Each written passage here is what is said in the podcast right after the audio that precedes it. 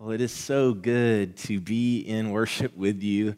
My name is Jacob Armstrong, one of the pastors here at Providence Church. And man, we're just so thankful, as Pierce said, to start to be able to stay connected in a time when so many things are disconnected. So thanks for, for joining us in worship.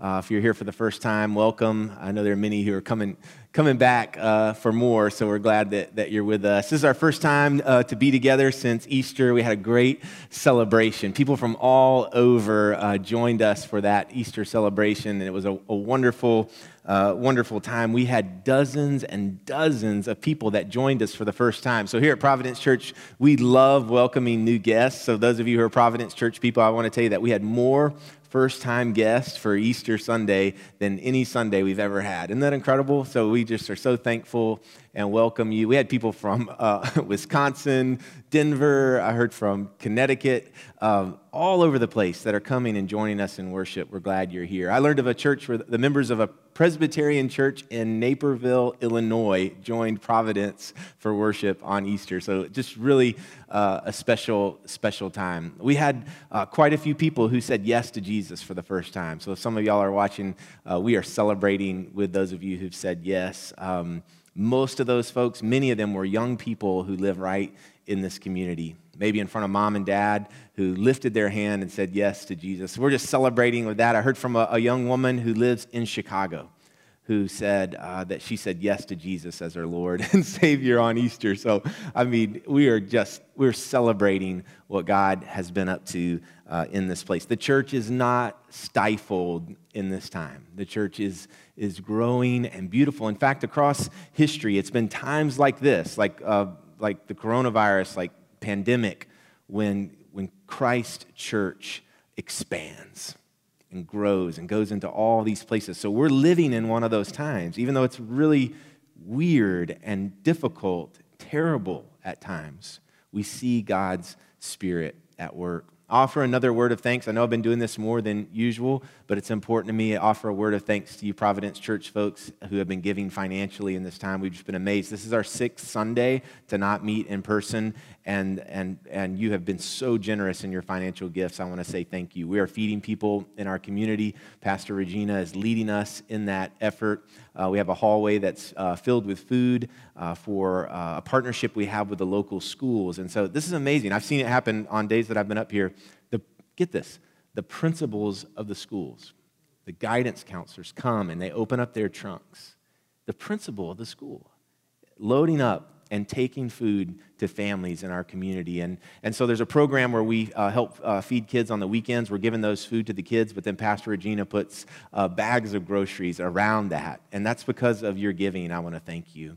Many of you asked about uh, the Mount Juliet Help Center, which uh, we uh, are a big supporter of, and you guys bring your food in uh, once a month. And like, how's that going? We just want you to know we are continuing to support the Mount Juliet Help Center financially at this time. In a lot of ways, they have a lot of folks coming there because of COVID 19 who can't pay their bills. And so we are, we are still in partnership with the Help Center. I wanted you to know that. And when we get back here, we'll have you bring your, your bags in. Uh, the church is, is strong and I mean Jesus Church all over the place, is strong in this time. And I just want to thank you uh, for being a part of that. Nothing can stop it. And I, and I saw that clearly, you know, on Easter when you guys were dancing in your homes. In the midst of this, you're dancing in your homes, right? Some of you need to work on your dance moves. I saw, I saw the videos. I mean, no, no offense, but this is the time. This is you have time. You can watch some YouTube videos, and when you get back, uh, you, can, you can join me uh, dancing. I have this memory when I was about seven or eight years old. I can't really pinpoint the time, but seven or eight years old, I have this memory. It was a, a hot summer night, and my dad uh, went up into the attic and brought down this box, and in the box was this old reel to reel recorder, this stereo, this like ancient stereo to me. And the reason I've been thinking about this is that moment was sort of like what's been going on right now. Moms and dads have had time uh, to like go in the attic and pull old stuff out or to build a garden or do all these things that we haven't had time to do. Well, that's what it was like in 1987. Like my dad did not have an iPhone. He was never on a Zoom call at night. He was never playing uh, Candy Crush, uh, which is some, that's a problem in my home right now. So I just want to spe- speak to my wife, Rachel, for a moment. Uh, some of you are thinking, Candy Crush, wasn't that like four years ago? Not in my house. It is, is alive and well and, and something we'll, we'll work on. But, anyways, my dad goes up into the attic and to get this box. And attics back then were a little different too. You didn't just walk off the bonus room, you know, open a door. There was a string hanging from the ceiling in my garage. Some of y'all remember this. We pull the string, and these magic steps come down to the scariest, darkest place in the world, which was, was my attic. And there weren't nice tubs up there. There were cardboard boxes covered in insulation. And if you touched the insulation, you would die. That's what our parents told us. Don't touch the insulation. I don't know what happens if you touch the insulation because I never, ever touch the insulation. My dad gets this box in this hot summer night, and he comes down and he pulls out this contraption. It was like he was putting this ancient machine together. It was this reel to reel, I don't know how to describe it, like a, a movie uh, camera kind of thing, these two tapes you put on there. It took him forever to set it up. So I'm sitting there as like eight year old, late at night on a summer night at my kitchen table, and he puts these big headphones on my ears and I can hear the crackling of that tape moving through the reels. And then I had never heard uh, the Beatles' White Album before, before that moment. And I heard uh, it's Paul McCartney's guitar riff on the first song. It's uh, back in the USSR and this guitar riff, which is like mimicking a, an old Chuck Berry riff or, or like a, a Beach Boys kind of riff, it went, I felt like it bypassed my ears and went into my heart. I don't know if you have a memory like that where a song, you know, just seemed to go straight from your brain into your soul. You know, some moment where you, you heard this song in this moment at the right time, this sound, this noise, and it just sort of reverberated. You can still kind of feel that moment. Most of us have some moment when we remember hearing something that changed everything. Now, back when I was a kid, we actually didn't get to choose what we heard. Most of the time, we just heard what was on the radio, but now we can almost, we can almost choose any song we want to hear. You know, we create these playlists, and that's what we get to hear when we want to hear it. But it's not just music that we hear, right? We hear hundreds of messages from marketers every day. We hear uh, the voices of the people around us speaking to us. We might be on a Zoom call, and some of that goes in one ear and out the other. We still hear messages from, from parents and teachers and coaches from, from years of, before that tell us about our worth, that tell us about how we think about our future. And so, what I'm just wanting you to think about is there's all these things that we hear, and I think that we're at a point, six weeks into social distancing, six weeks into a virus, six weeks, when is it going to end? I think we're at a point when we need to be really intentional about what we're putting in our ears, about what we're hearing, about what we're listening to. And so, all I want to do is just offer you a simple invitation over the next uh, couple of months. And that is to invite yourself to hear the words of Jesus. And what happens when you hear the words of Jesus is they often go, sometimes they go in one ear and out the other, to be honest but sometimes they go into your, into your brain and straight into your heart, and they get lodged there. And so if you're kind of, if your tank is full on Netflix or the news, and we're still going to hear those messages, I don't mean that. But if you're ready to hear something different, I, I can't wait to share with you uh, over the next little bit some, some very specific words that Jesus has to say to us. For the next eight weeks, we are going to look at one line per week from Jesus and just let it kind of go into our hearts. So we're going to be in Matthew chapter 5. If you want to read along with me this morning or throughout the week, we're going to be looking starting in Matthew chapter 5. And in Matthew chapter 5 is recorded the longest continuous words of Jesus in the Bible in what's called, it's a famous collection called what it's called the Sermon on the Mount. And that's because Jesus gives these words sitting on a mountainside. So here's the setup for the Sermon on the Mount, Matthew chapter 5, verses 1 and 2. It says, Now, when Jesus saw the crowd, he went up on a mountainside and sat down. His disciples came to him and he began to teach them. So that moment, we think, like, is probably just how you picture it. Jesus is in some rural area on the side of a mountain or a hill. There are these crowds of people who've come around him, throngs of people. He needs to get a message to them. The image is that Jesus is on the move, but when he sees the people, his heart is moved with compassion. And so he sits down just on the, the edge of the mountain there, on the edge of the hill. The people are below in what forms sort of a natural amphitheater, we think. And Jesus begins to teach them. And this is what he says He said, Blessed are the poor in spirit for theirs is the kingdom of heaven. Blessed are those who mourn, for they will be comforted. Blessed are the meek, for they will inherit the earth. Blessed are those who hunger and thirst for righteousness, for they will be filled. Blessed are the merciful, for they will be shown mercy. Blessed are the pure in heart, for they will see God. Blessed are the peacemakers, for they will be called children of God. Blessed are those who are persecuted because of righteousness, for theirs is the kingdom of heaven. And we have to believe that probably for some, those words went right in one ear and out the other. You know, they were on the side of the mountain having a snack. But we know that there were some folks for whom those words went into their minds, into their hearts, and lodged there in such a way that they were able to repeat them again so that it could be passed down from generation to generation. These words of Jesus, which are not just words, they have the power to, to move us and to change us. One reason is because what Jesus is saying here is quite upside down from what the world will tell us. And I don't get too big into like saying, hey, the world out there is bad and this is good, but I will tell you this the message that the world is giving you that is different from what Jesus is saying here is not the truth. The truth is what Jesus is saying in these lines. These famous statements of Jesus uh, those verses I just read to you, are called the Beatitudes. And in them, Jesus is pronouncing a blessing on the people. So there's a Latin word um, that, where they get that word beatitude, and that word is translated into the English happy or rich, but mostly blessed. So Jesus is pronouncing blessing. You heard it, right?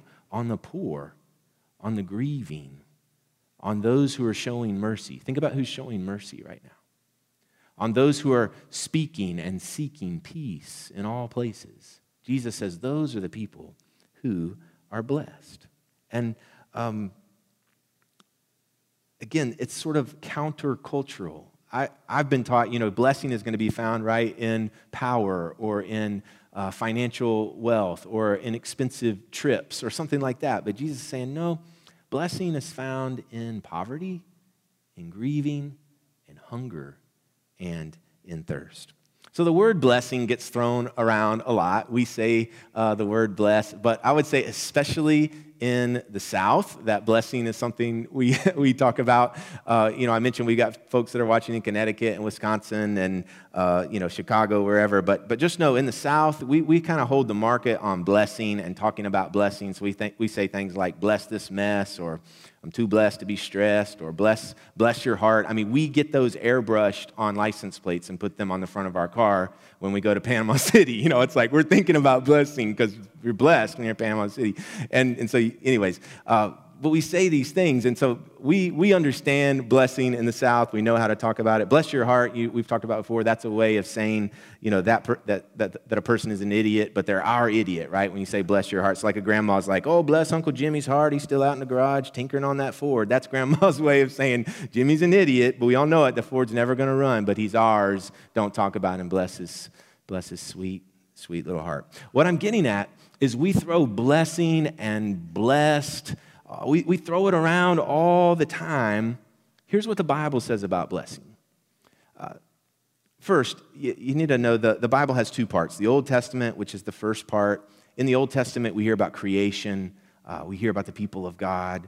Uh, that's where we, we get the Ten Commandments, the prophets. That's the first part. The second part of the Bible is the New Testament. That's where we hear about Jesus and the early church and those kind of things. So the Old Testament was written in the Hebrew language, the New Testament was written in Greek. But still, in both the Old Testament and the New Testament, there are two words for blessing. And those words are translated into the English blessing, but they mean two different things. So I want to tell you about those two words. The first word is like this bless this person, like bless the sick person, bless my child bless this nation, God bless America, that kind of thing. We are asking God to do something that only God can do, for God to bestow something of God onto a person. So that's what we're saying. We say, bless the sick person, or bless my kid, or bless the nation. It is a good thing from God, this blessing. And so we're asking for it. And we should do that. I hope that you're doing that right now, asking for God's blessing. The other word, though, and that's the one that's found in Matthew chapter 5, the other word for blessing in the Bible is not an ask. It's not an ask, it's not a wish list for God. The other word for blessing describes an, an existing state of happiness. So, this blessing is something that, that you already have that you're in. So, uh, I'll, I'll break that down for you. So, blessing can be to ask God to do something, right? Bless this mess, God. Ask God to do something. the other word for blessing is an existing state of happiness, something that's already being received, something that's already being enjoyed. This helps me understand it. You know, we might pray for someone to be blessed. Uh, maybe it's someone who's in need of financial assistance. You know, God bless them financially. Bless this person. Take care of them. That's the first way of talking about blessing. The second way would be if we someone who, see someone who is already living into riches, let's say. They, they, they will inherit the fortune of their parents. So we would look at them and say, they are blessed. They're blessed now, and there's an inheritance coming. So blessing can be something you ask for, but it can also be something you're currently experiencing. I have a quote from you. It's from a guy named Friedrich Hauck, and he wrote a book about the New Testament. He was talking about the type of blessing found in Matthew chapter 5. This is what he said. He said, It, meaning the blessing, refers overwhelmingly to the distinctive joy which accrues to man from his share in the salvation of the kingdom of God. So I know it's a, some big, big words there, but what he's saying is this joy, this distinctive joy comes to the one who already understands his or her share in salvation in the kingdom. So we might think, how can we be happy right now? Or we might see somebody sometime and think, how, how are they happy? And, and, and what, we, what we'll learn is that the blessing they have received is not something um, that is just that they're asking for or wishing for. It's something that already exists because they know who they are. They know their inheritance. They know their family. This is really important right now because so much has been stripped away from us. Some of us more than others. So much has been stripped away. And so we might think, how can I be happy right now? You may be wondering, how can I be happy right now? Jesus is about to tell us. This word is about to come into your ears. Here's what he says the first one he says, Blessed are the poor in spirit, for theirs is the kingdom of heaven. The first ones that Jesus says experience blessing, not that are going to get a special blessing, but that are already blessed, are the poor. Uh, some of you will remember us studying Isaiah 61 uh, just a couple of months ago. It's a prophecy about the Messiah. And it says, The Spirit of the Lord is on me, He's anointed me to preach good news to the poor. So, here in the Sermon on the Mount, Jesus is, is sort of fulfilling that prophecy. Saying, I want to tell you who's going to receive the blessing, and it's the poor. And so that uh, sometimes leads us to ask this question well, who's poor? Who are the poor? There seems to be no mistake that Jesus is talking, when he's talking about the poor, he's really talking about the poor. Now, I know that sounds silly, but I'm about to expand that definition, but I don't want you to miss that when Jesus talks about uh, the poor, you, th- you think about who's poor, that's who Jesus is talking about, okay? But what Jesus does, the biblical definition actually of poor, uh, is expanded, especially with Jesus' words, the poor in spirit. So listen to this verse from Isaiah 66. It says, But on this one will I look. So God's saying, On this one, this person, will I look. On him who is poor. Who's God going to look to? Who's God going to be with? Who's God going to take care? On him who's poor and of a contrite spirit. That just means they know they've messed up, they're sorry for it, they admit it, and who trembles at my word. So I'll read that again. But on this one will I look, on him who's poor and of a contrite spirit, and who trembles at my word. We're going to use that sort of as our definition of poor in spirit. The ones Jesus says are blessed are the ones who, um, here's the way I would say it, they know that they need God. Right? You hear that? Who's poor and of a contrite spirit. They're the people who are saying, I know right now I need God. I'm poor in my spirit. But the second part, see it, says, and he who trembles at my word. I'm going to call that the person who hangs on God's every word. So here's uh, my definition of poor in spirit, but I think it's, it's, it's from the Bible. Poor in spirit are those who know they need God and hang on God's every word. Who's that? That's us. That's us. That's what this um, pandemic has done for me that's what it's done for us, right? It has made us realize that we felt so poor. Some of us have had great financial loss, and we're like, I am actually poorer than I was before. But I think most of us would say, you know, even those of us who still have our jobs, we would say, I feel poor in my spirit, meaning I know I need God what I've learned is when I'm doing my thing, you know, and I can drive around wherever I want to and I don't have to wear a mask and I can pretty much do what I want, it's real easy for me to kind of think I'm in control of a lot of things and I've, I've got it covered and I've, I've, I've got what I need. But right now, when so much has been pulled away and restricted, and we're beginning to step into the weariness of, of six weeks and seven weeks of being distanced, I am, I do not need a reminder that I need God. Like, I need God right now. I'm desperate for God. I feel a desperation among us for God that we get right now that we really need God. And this time we're reminded we need God. And Jesus says, It's right there, guys. It's right there that I have a blessing for you. It's right there that I have, I have goodness for you. It's right there that I actually have joy, happiness. You know, we search for it all over the place, and God's saying it's actually right here in this moment that we're in. And so we need to then hang on God's every word. We just have to, uh, what's God going to say next? What does God have for me in this moment? And that's why we're going to let Jesus speak to us. It's all I really knew to do in this season. Let's just let Jesus speak to us. Let's just take Jesus' words in us. And here's what I promise you it's going to be so good. you know why? Because Jesus is going to show us another way. Right now, the world is telling us when things get back to normal, we'll be okay. That's what we're being, you know, when, when the stock market gets right and when we're able to get back out of our houses, that's when everything will be good. Jesus is saying the poor right now can know the blessing and have the blessing right now. It doesn't have to be way out there. Because those of us who've walked a few miles or lived a few years know that normal is a really hard thing to, to figure out anyway, when it gets normal again. And so Jesus is saying, Those who are poor in spirit, those who are desperate for me, those who are hanging on my words, the blessing is yours right now. That's what Jesus is saying, that they inherit the kingdom of heaven. But not later, guys. That's the deal. Yes, later. I take that back. Yes, later, but also now. We've never been closer to the kingdom of heaven than we are right now because we're poor.